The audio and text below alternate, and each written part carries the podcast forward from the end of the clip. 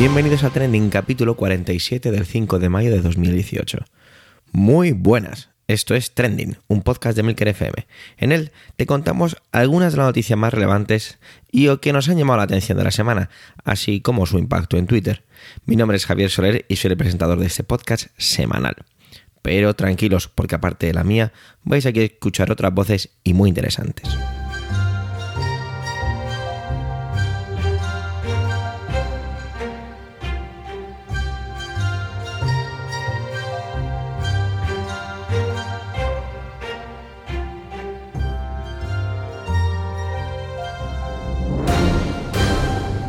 Mayo. Por fin. La verdad es que abril se me estaba haciendo largo, pesado y feo. Si echamos la vista al mes de las aguas mil, no nos dejó, a mi entender, demasiadas noticias demasiado bellas. Eso o es que estoy pesimista, no lo sé. Los profes en esta época del año somos uno más hijo de estrés despeinado y alocado. Empezar diciendo que tenemos un invitado de la casa, cuando hablamos de Antonio Rentero del podcast preestreno, queda como ya demasiado formal. Por ello, saludo y agradezco su intervención con un Hola Antonio, ¿qué me traes hoy? Y él me responde con un Marvel, las guerras del infinito. Bueno, veamos de qué se trata. Pero antes recomendaros que vayáis al cine a verla. Yo la verdad hacía muchísimo tiempo que no me lo pasaba tan bien como me lo pasé el otro día sentado en la butaca con olor a palomitas a mi alrededor. Muchas gracias y adelante Antonio.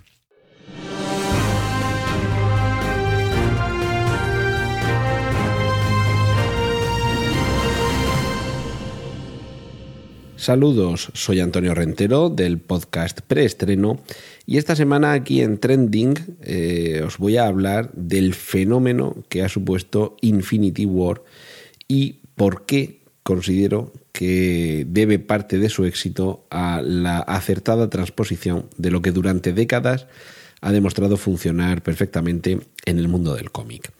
Mientras estoy grabando esto, noche del miércoles 2 de mayo, ya ha sobrepasado en todo el planeta los 800 millones de dólares recaudados. Esto es una cifra realmente a la altura del reto, porque Infinity War es la tercera entrega de la saga de los Vengadores con la que Marvel ha querido llevar a, las gran, a la gran pantalla la historia más grande que ha contado hasta ahora y es la amenaza de destrucción del universo, la amenaza de acabar un personaje, el malvado Thanos, con la vida de la mitad de la humanidad, así, con algo tan sencillo como chasquear los dedos.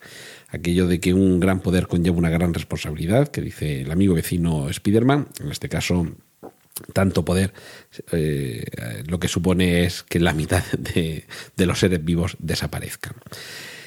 Me refería a, a, por qué una de las razones puede ser haber trasladado bien lo que en el cómic ha, demostrado ser exitoso durante décadas, porque no ha sido nada fácil ir construyendo poco a poco, pieza a pieza, contando sobre todo con el favor del público y con la generación de expectativas, un edificio que podía haberse tambaleado en cualquier momento y haber resultado ser un desmoronamiento apoteósico. No voy a aburriros mucho haciendo las comparaciones con la parte en la que no ha funcionado tan bien, que sería en la distinguida competencia, las películas que adaptan cómics y personajes de DC, el, rival siempre, o por no poner uno por encima del otro, la gran rivalidad siempre ha estado entre Marvel y DC. Personajes Marvel, los Vengadores, Cuatro Fantásticos, Spider-Man, Thor, La Masa. Personajes DC, Superman, Batman, eh, Wonder Woman, en fin.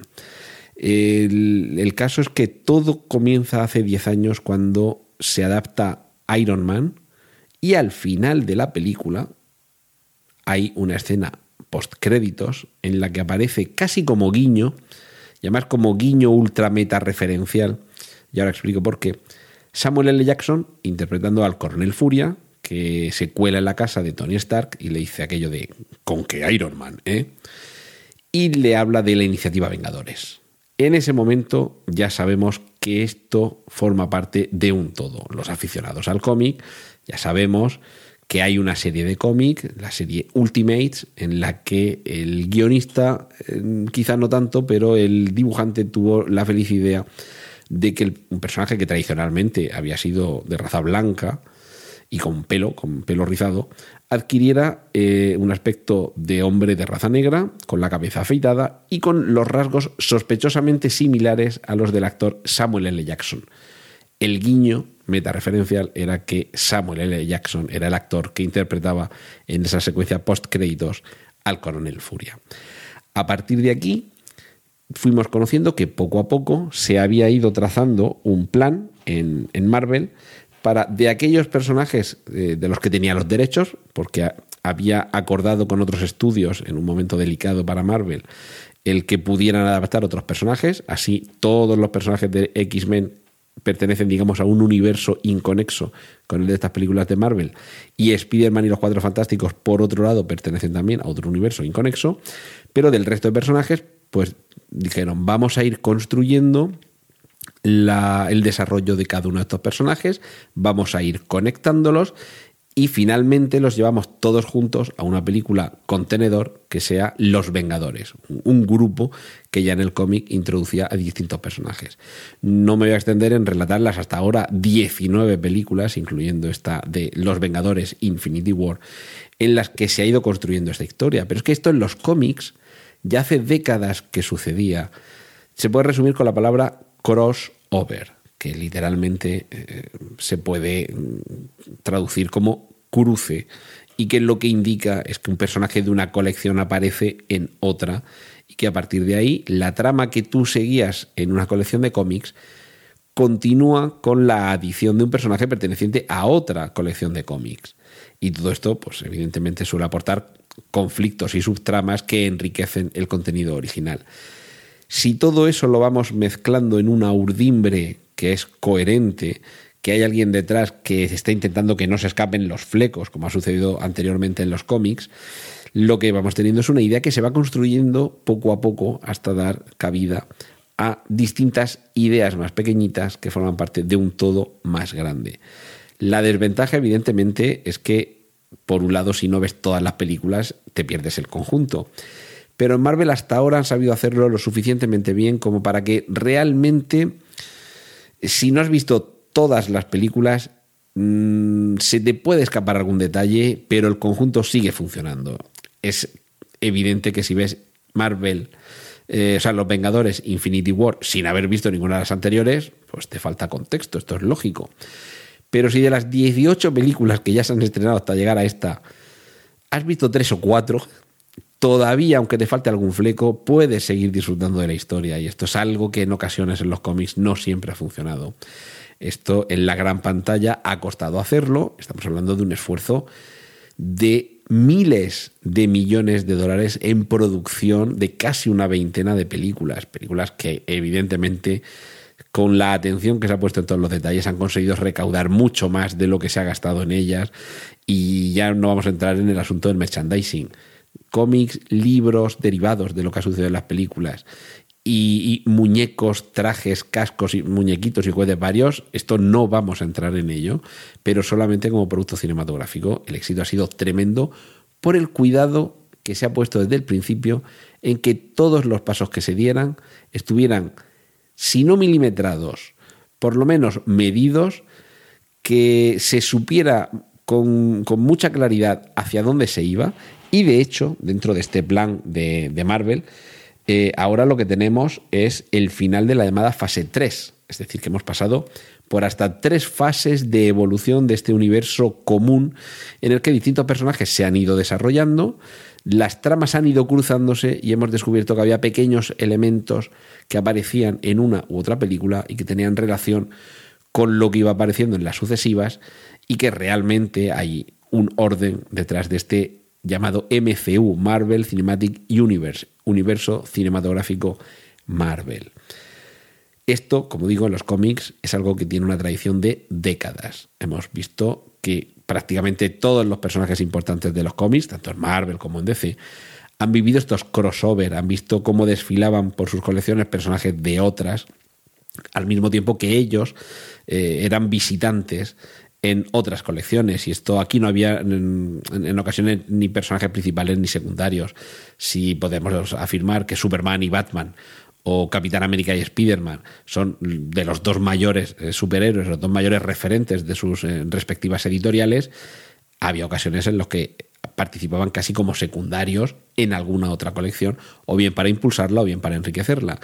Ese equilibrio que aquí en esta saga ya de casi una veintena de películas se ha llevado a cabo por los estudios Marvel es muy encomiable porque ha logrado concretar en una única década, los 10 años que han pasado desde el estreno de la primera película de Iron Man, lo que ha costado décadas ir desarrollando de manera no tan estrictamente planificada en las editoriales de cómics. Y tenemos el ejemplo de cuando se ha sabido hacer bien y cuando se ha sabido hacer mal. Decía que no iba a comparar demasiado entre Marvel y DC. En DC han intentado hacer algo parecido y no les ha funcionado exactamente igual de bien. Quizá, y aquí mm, puede ser la gran diferencia, por un lado por eh, una falta de confianza, es decir, en Marvel desde el primer momento confiaban en el, en el camino que querían eh, por el que querían circular y por, por el que querían que les acompañáramos los espectadores, mientras que en DC quizá no lo han tenido tan claro, no han tenido tanta confianza en sí mismos, en su producto y ojo, aquí es donde creo que está la clave, en el espectador, en el fan, en aquella persona que durante décadas ha amado a unos personajes en el cómic, que los ha descubierto en el cine, que sigue amándolos y que confía si ve que se trata con seriedad y respeto a ese personaje. Que no digo que en DC no lo hayan hecho, pero seguramente no han tenido tanta confianza en el cariño de los espectadores. No han sido tan valientes como para arriesgar tanto y como se dice en ocasiones, el que arriesga gana y aquí está claro que Marvel ha arriesgado mucho y de momento está ganando.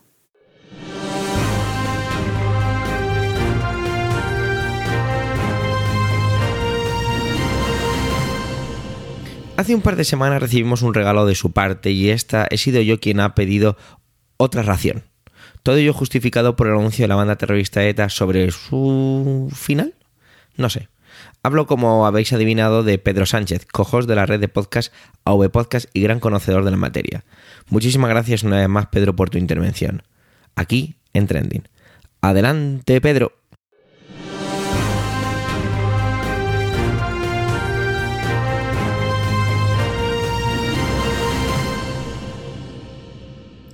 Maite, zorra española, vas a pillar fuego. En un papelito, escrito a mano, imitando letras de molde y con una diana. Esa es la cartita, el aviso, el recuerdo entrañable que suponemos quién, pero a estas alturas ya es mejor ni decirlo, dejó en el buzón de mis ex suegros, no en mi buzón, no en el buzón de la persona a la que iba dirigida la amenaza, en el buzón de sus padres, al día siguiente de que en un periódico local se anunciara su candidatura dentro de la lista socialista a las municipales en el pueblo en donde vivíamos y en donde vivimos. Esas eran las cosas que en su compromiso histórico hacía ETA. Esas eran las suaves. Esas eran las suaves. Las otras ya las conocéis. Las hemos estado viendo en los medios de comunicación a lo largo de los años. A partir del 2004, la inteligencia militar española presentó su propio plan al gobierno de turno, entonces liderado por el Partido Popular, por el señor José María Aznar, y después liderado por el Partido Socialista en otras épocas. Al principio se dudó de si esa era una hoja de ruta correcta porque incluía escenarios muy complejos para la política escenarios que algunos recibimos muy mal cuando empezaron a ponerse en práctica. Estoy hablando de la ilegalización de la rama política de la organización terrorista ETA y estoy hablando de un dibujo claro ya en el 2004 de cómo había que ahogar económicamente a ETA, cómo había que intentar que ETA dejara de aprovecharse de la democracia en la participación institucional que los grupos políticos cercanos a la organización terrorista independentista vasco llevaban a cabo en parlamentos, ayuntamientos y en todas las instituciones que se les ponían por en medio, haciendo llegar sin duda una parte de toda la cuantía económica que recibían por esa participación al sostenimiento de ETA. Sin duda no era la única forma de financiación de ETA, pero era una parte importante de la financiación y era una parte fundamental de su propaganda política. Era lo que la sostenía viva tanto como el disponer de armas o explosivos. Eso fue en el 2004. Vinieron intentos del gobierno del Partido Popular y después intentos del gobierno del Partido Socialista del señor Zapatero por intentar ofrecerle a ETA una salida que no pasara por la victoria exclusivamente desde el punto de vista militar o policial. ETA no quiso. ETA en varias ocasiones demostró que era capaz de romper cualquier esperanza para aquellos que aún a veces las albergábamos. Y entonces el Estado dijo, vale, estos señores no van a ir jamás en serio, porque en realidad esta organización nació para lo que nació, y es muy difícil. Ya desde las conversaciones de Argel, de los años 80-90, hasta las últimas conversaciones de Ginebra, en las que participaban Josu Ternera y el señor Jesús Eguiguren, entonces un importante representante del socialismo vasco, a lo largo de los años, ETA siempre se ha terminado burlando de quien con la mejor de las intenciones ha querido ir a hablar de cómo podía acabarse todo esto de una manera distinta a cómo ha acabado. Y aquí es donde quiero llegar. Esta semana se han producido algunos acontecimientos que prácticamente estaban advertidos en mi intervención de hace 15 días en Trending, como han sido, por un lado, el comunicado leído por Josu Ternera en castellano en la BBC, donde dan por finalizada lo que ellos denominan su ciclo histórico o su etapa histórica, dejan en el camino prácticamente 900 asesinados y un incontable número de personas eh, heridas, mutiladas o afectadas por su actividad violenta. Esta semana ha tenido lugar eso y también ha tenido lugar apenas hace unas horas, cuando estoy grabando esta colaboración para Trending, el acto que eh, bueno, anunciaron hace prácticamente ya 10 días en la localidad de Camboles-Vines, en, en el sur de Francia, en Iparralde, que no es ni más ni menos que la demostración de que yo estaba en lo cierto cuando os decía que el comunicado anterior que comentaba yo hace 15 días estaba escrito al dictado de los expertos o supuestos expertos en mediación internacional que el mundo de la izquierda Berzale y que el mundo de ETA habían traído a este final, a la vasca de ETA.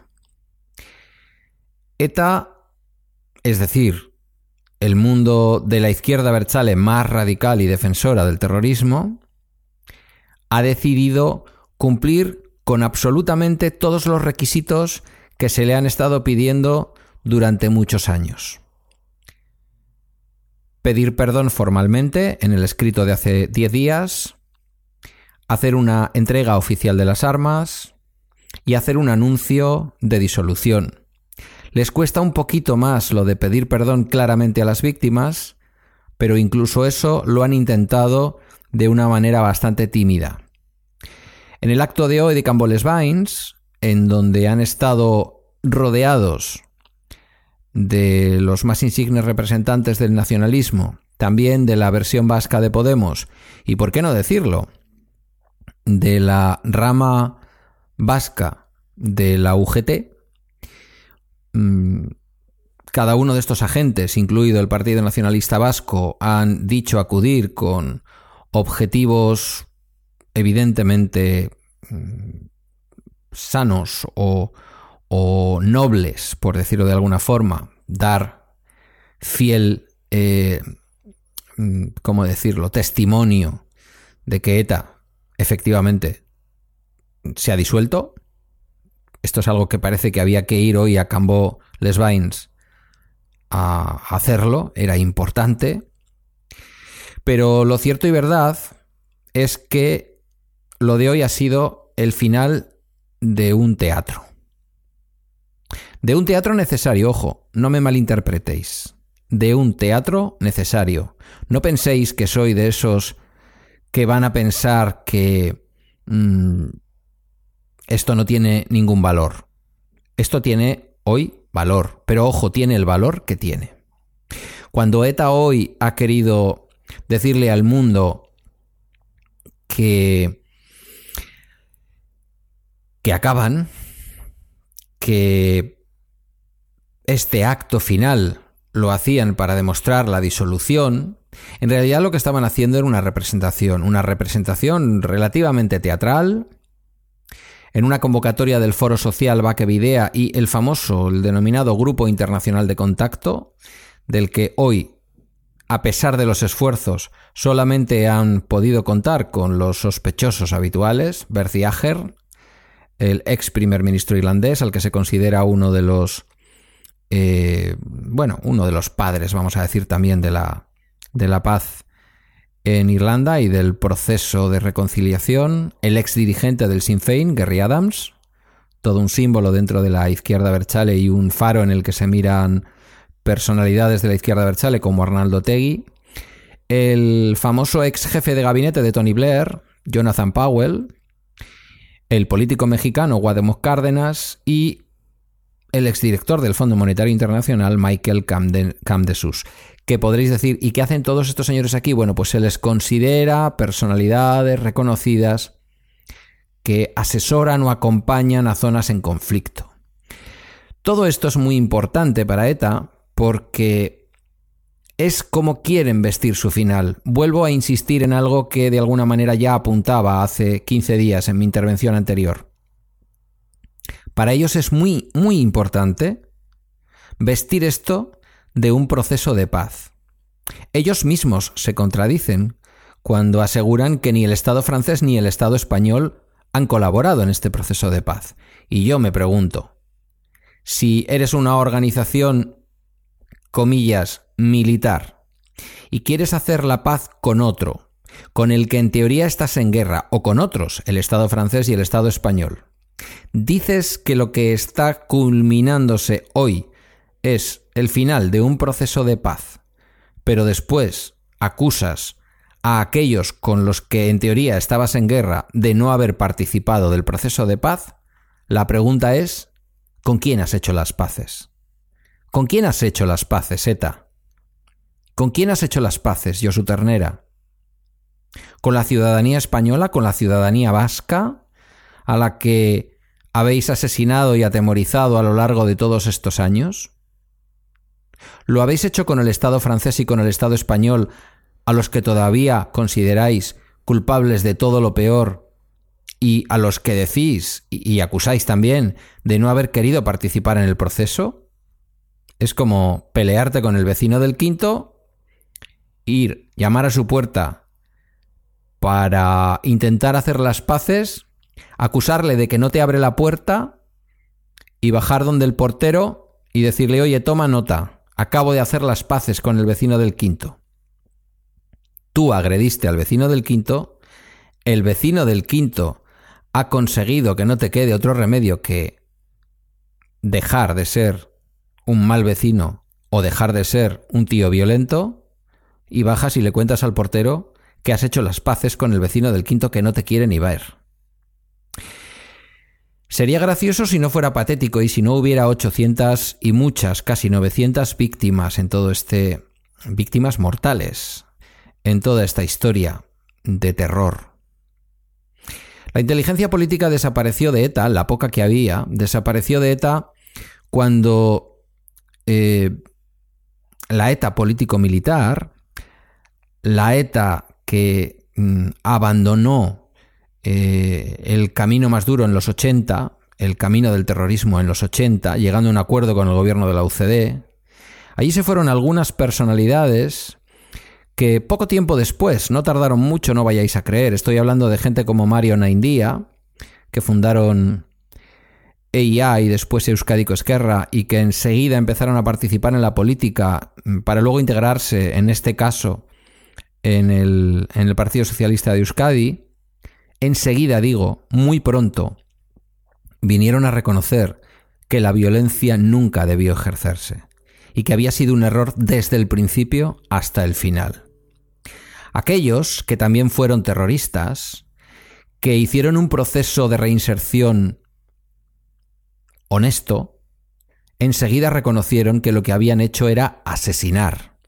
Pidieron perdón, cumplieron con lo que tenían que cumplir. De hecho, los que no pudieron salir de las cárceles porque tenían delitos de sangre, finalmente fueron deportados, especialmente a América Latina, donde terminaron por pagar todo lo que habían hecho. Aquellos que no tenían delitos de sangre a sus espaldas fueron volviendo poco a poco. Y creedme que aunque en aquel momento la ETA militar, la ETA que hoy escenifica en Camboles Vines, su disolución, el final, la culminación de un proceso de paz, de un supuesto proceso de paz, esa ETA dijo de aquellos polimilis que eran traidores y que eran cobardes, y que aquella no era una manera de acabar, porque el conflicto persistía. Hoy, los que quedaron allí, que eran los de menor inteligencia política, por qué no decirlo, eso lo hemos ido viendo a lo largo de los años. Quizás incluso también los de menor inteligencia en general. Hoy nos quieren vender esto como el final de un proceso de paz. Yo siempre he dicho, y lo he dicho muy alto y donde me han querido ir, que yo no necesito especialmente humillar a nadie. No creo que sea bueno que nadie salga humillado de todo esto. Pero ojo, lo que sí necesitamos es verdad, reparación y justicia. Hay más de 300 casos sin resolver, de crímenes terroristas sin resolver. No creáis que tendrán mucho afán de ocultación. Es posible que muchos de ellos ni tan siquiera sepan muy bien los que hoy están en ETA cómo fueron o quiénes fueron los ejecutores reales. Hay mucha indigencia intelectual en ETA, os lo aseguro os lo aseguro. Gente que lo único que tenía que hacer para llevar a cabo su atentado al día siguiente era impedir que se les apagara un teléfono móvil con el que eh, conectar una bomba y ese teléfono se apagaba y el pin de la tarjeta no se habían molestado ni en apuntarlo ni en memorizarlo. Puede parecer una organización terrorista de risa, y lo han sido, de verdad que lo han sido, a pesar del miedo y el llanto que han producido. Por lo tanto, y a pesar de que no creo que haya que humillar a nadie, ni castigar por demás y más allá de la ley a nadie, lo cierto es que tiene que quedar muy claro en este final que hace al menos ocho años que el Estado de Derecho venció a ETA. La venció es verdad que en los procesos de mediación no tienen que aparecer ni vencedores ni vencidos, pero ETA despreció los verdaderos procesos de mediación muchas veces, muchísimas veces. Y lo que ha ocurrido en los últimos ocho años no obedece a ninguna mediación. No necesita decírnoslo el señor Rajoy, y espero que nadie, ni en el gobierno de España, ni en la política española, quiera ahora sacar partido afilando sus colmillos frente a no sé quién, ni ante los presos de ETA ni ante nadie. Eso tampoco lo quiero y tampoco lo espero. Sí espero que a través de alguna institución dedicada a la memoria, no se olvide jamás lo que ocurrió. Y lo que ocurrió no es un compromiso histórico con el pueblo vasco. Lo que ha ocurrido es una agresión histórica al pueblo vasco por parte de un grupo de personas que consideraban que su obligación y que su deber moral para con esta patria, a la que tanto dicen querer, era matar, matar personas que formaban parte de esta pequeña patria. Y que lo que hoy ha ocurrido no es más que la constatación de que ETA fue vencida en el año 2010.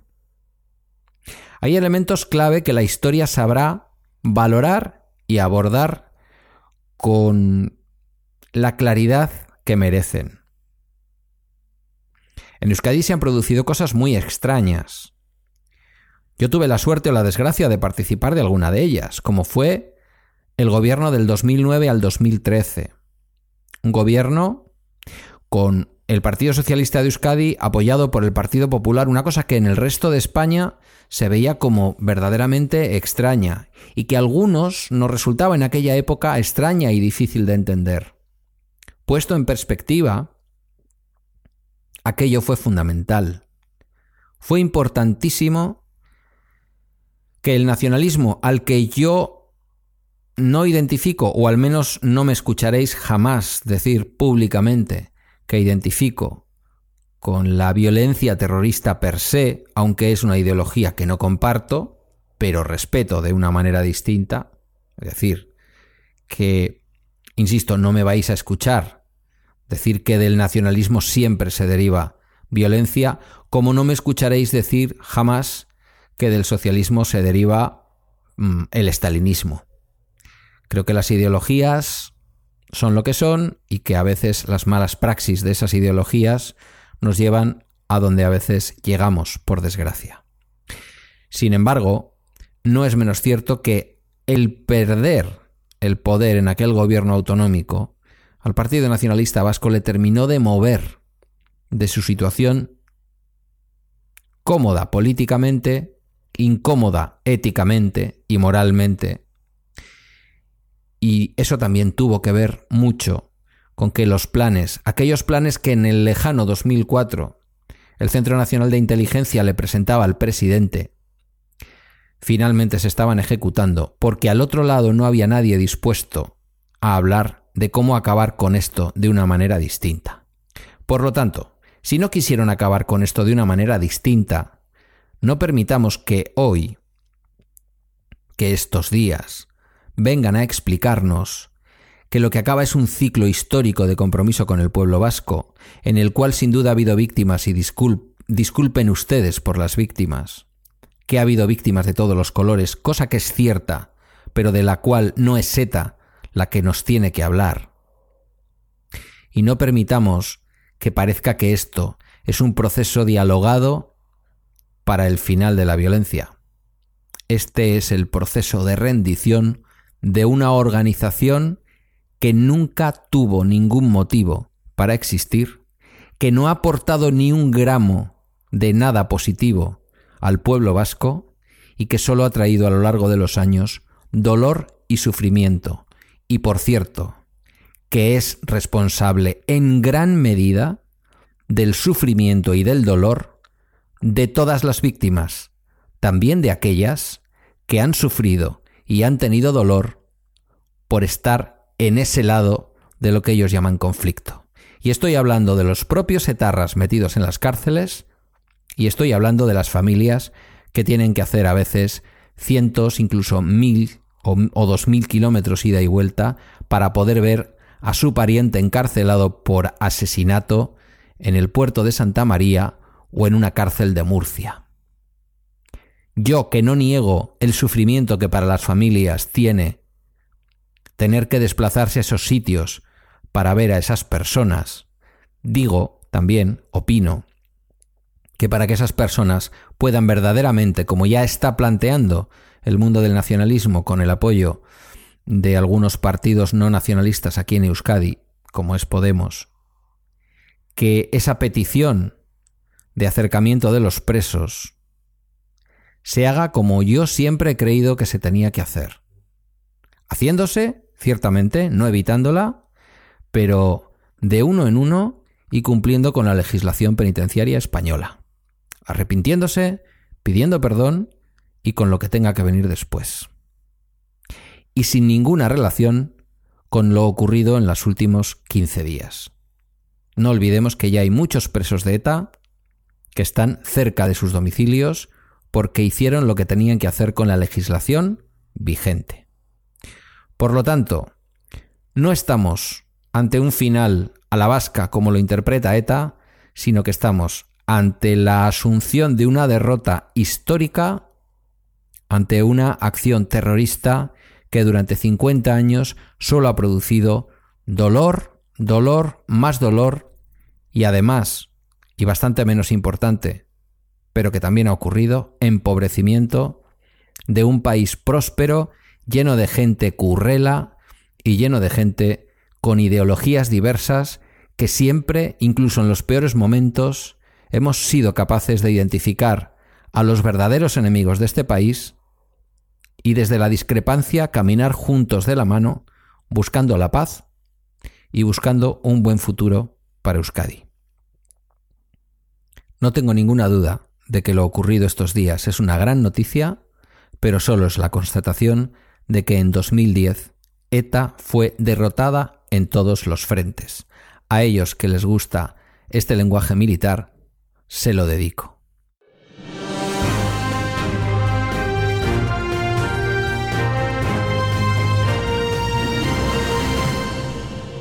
Ha dado exactamente lo mismo.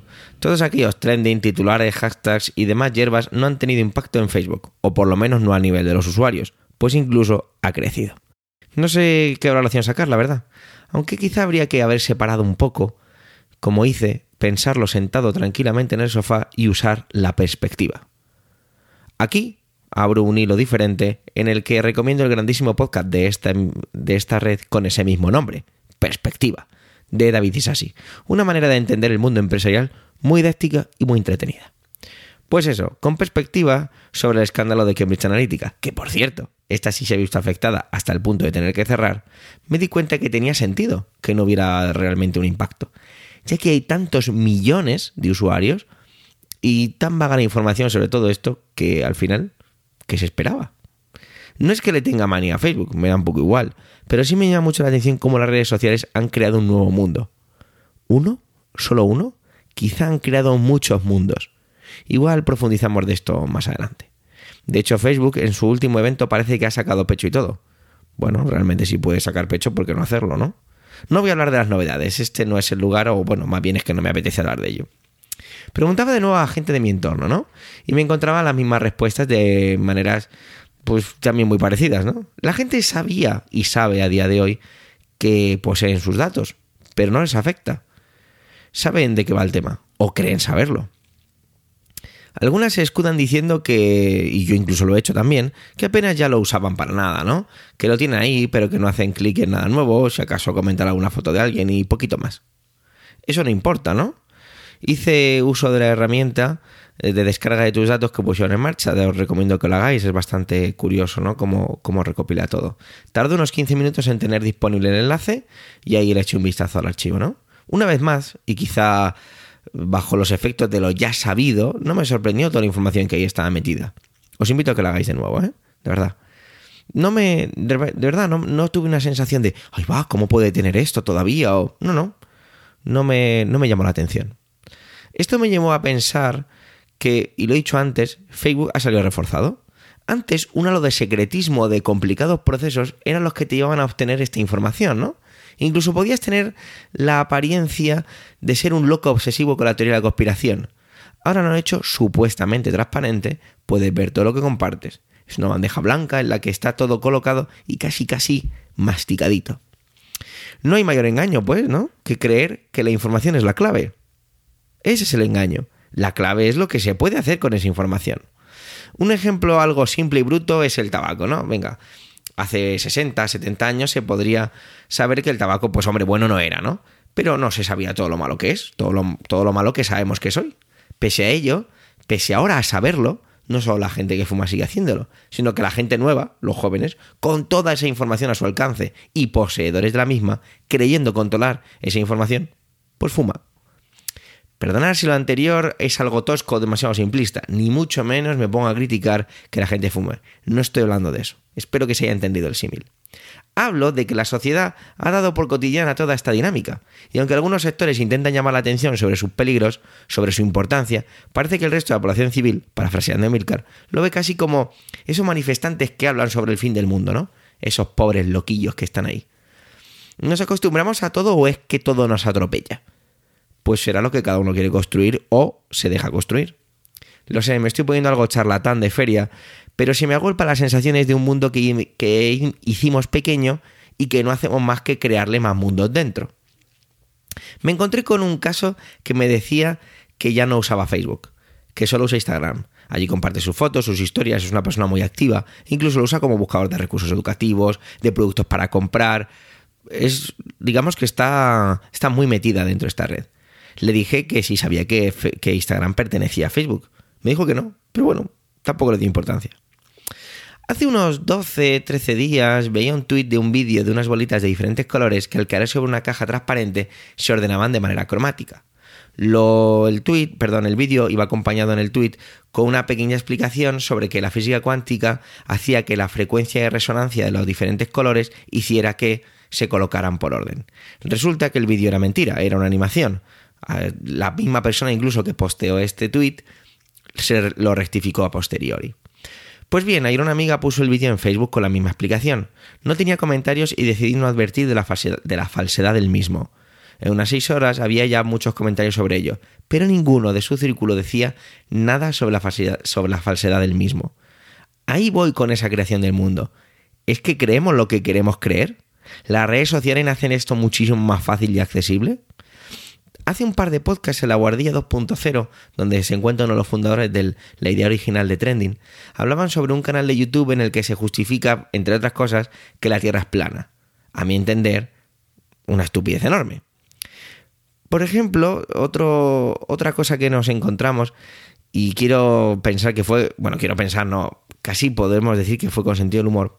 Alguien cogió una imagen de la película Iron Man en la que se ve al actor que representa a Iron Man, Robert Downey Jr., está en quirófano con su reactor en el pecho. Esta persona acompañó la fotografía con un texto tipo mi padre tiene una enfermedad rara del corazón y necesita ayuda, bla bla bla bla bla bla.